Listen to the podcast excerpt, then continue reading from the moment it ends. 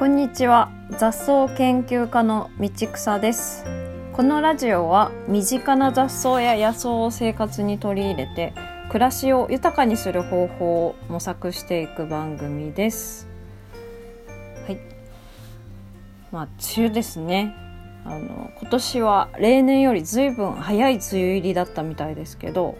まあ、とは言いながら私の住む地域では、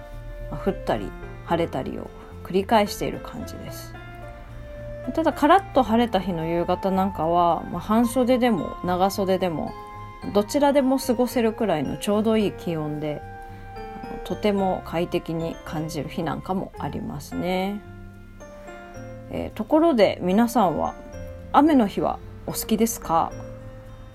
あんまり好きじゃないなっていう方の方が多いのかな、まあ、雨が降ると洗濯物も外に干せないしで、まあ、部屋の中までジメジメするし何かと面倒事が増えたり行動に制限がかかったりすることなんかも多くて大変ですよね。まああとはお仕事のね職種によってはもう明らかに過酷な状況になる方もいらっしゃるでしょうし、まあ、例えば運送関係の方々とかね、まあ、そういった方はもう好き嫌いとか、まあ、そもそもそんな甘っちょろいこと言ってらんないぞっていう感じなんじゃないかなと思うんですけど。でちなみに私はというと雨の日、まあ、嫌いじゃないですというか結構好きかもしれません。あの部屋の中から聞く雨の音とかもいいですしね。あとは玄関とかこう窓を開けた時にこう外一面がこうさーっと鳴ってる音とかあとは降り始めた時のコンクリートのこう湿った香りとか結構あのしっとりした空気感が嫌いじゃないんですよね。ああ雨だなーっていうふうに思いますね。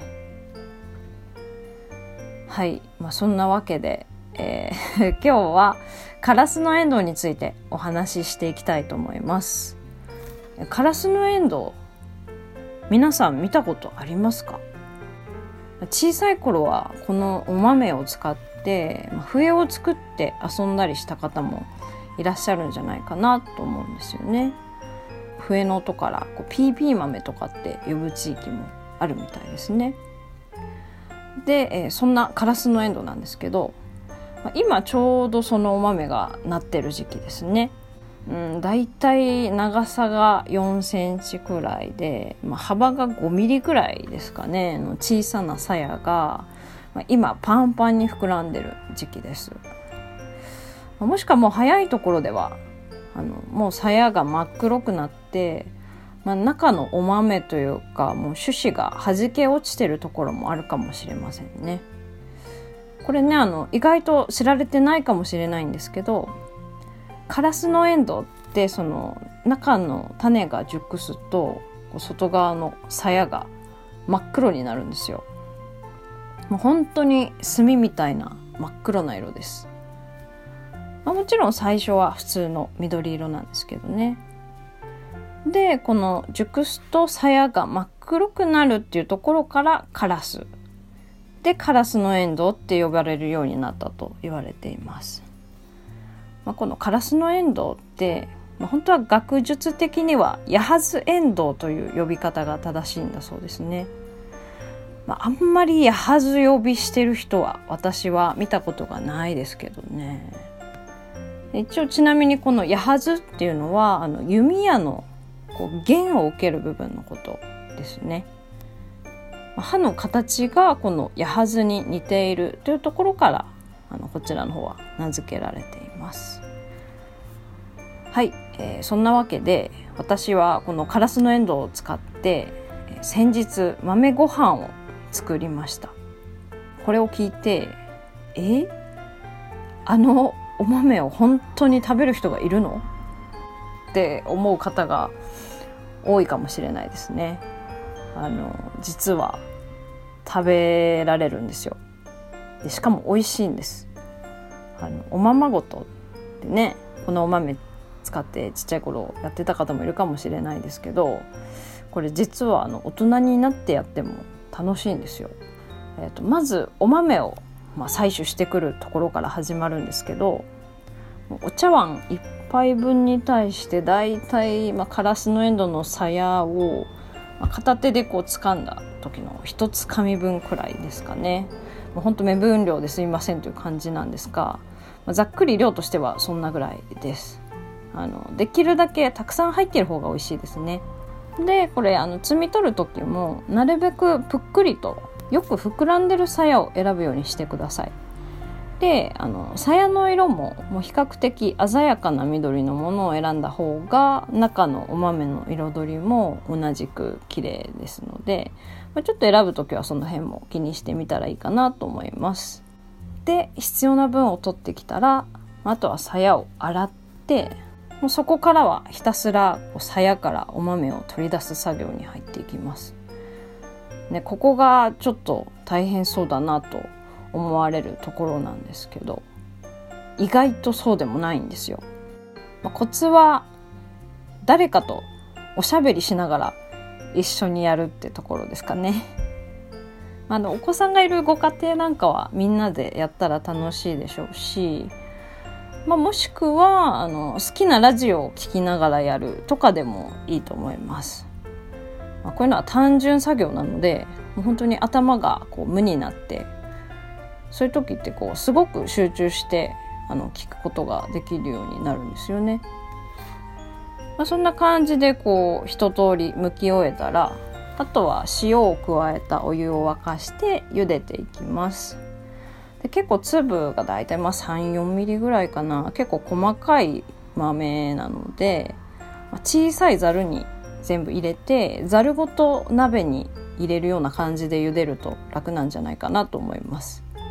私はあの味噌こしってありますよねあの中にお豆を入れて茹でてました、まあ、沸騰したお湯でだいたい1分くらい茹でたらもう十分です。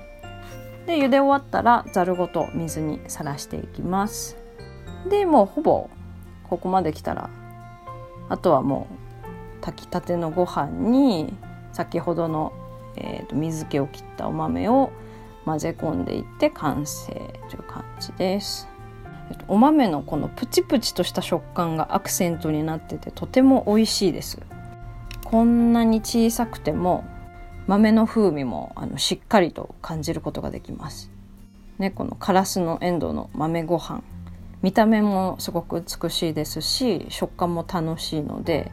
あの私としてはすごくおすすめですね。是非試してみていただけたらなと思います。あとはもう余談なんですけどこのカラスのエンドウっていうのは、まあ、もう少し早い時期でしたら、まあ、新芽や葉っぱも美味しいですしあとは花も食べられます。まあ、新芽は葉っぱはあのおひたしとか塩コショウ炒めとかできるだけシンプルに食べるのがおすすめですね。あのスーパーとかによく売ってる豆苗ってあると思うんですけどもうまさにあの味です。あとはまあ花ですね。花はま彩りとして生のままサラダに使ったりあとは酢漬けにしたりしました。お酢につけるとあの紫というかピンク色の色素がお酢の方にこう溶け出ていてすごく鮮やかな色のビネガーができます、えー、とあとはお豆の方もねあのまだ若いものならさやごと食べることもできますしね。若いっていうのはまだあのお豆が膨らむ前のぺったんこの状態の時のことですね。まあ、これはあの絹さやとか、まあ、スナップエンドウと同じ要領で先にこう筋を取ってそこから茹でて使っていきます。まあ、それこそもうあの本当に見た目は絹さやのミニチュアバージョンっていう感じなのでいろんなお料理の彩りに添えることができますしあとは卵とじとかもいいですし私は特に、えーと、カラスのエンドウのお花と一緒に、まあ、ちらし寿司のトッピングに添えたりなんかして楽しみました。春の野草ちらし寿司っていう感じですね。あれは本当に作るのも食べるのもすごく楽しかったですね。その辺の料理の様子なんかもあのインスタグラムの方に載せてますのでよかったら是非一緒に覗いてみてほしいなと思います。えっと、ローマ字でワイルドフラワー下ハイフン道草で出てくると思います、えー、それでは今日も聞いてくださってありがとうございましたではまた。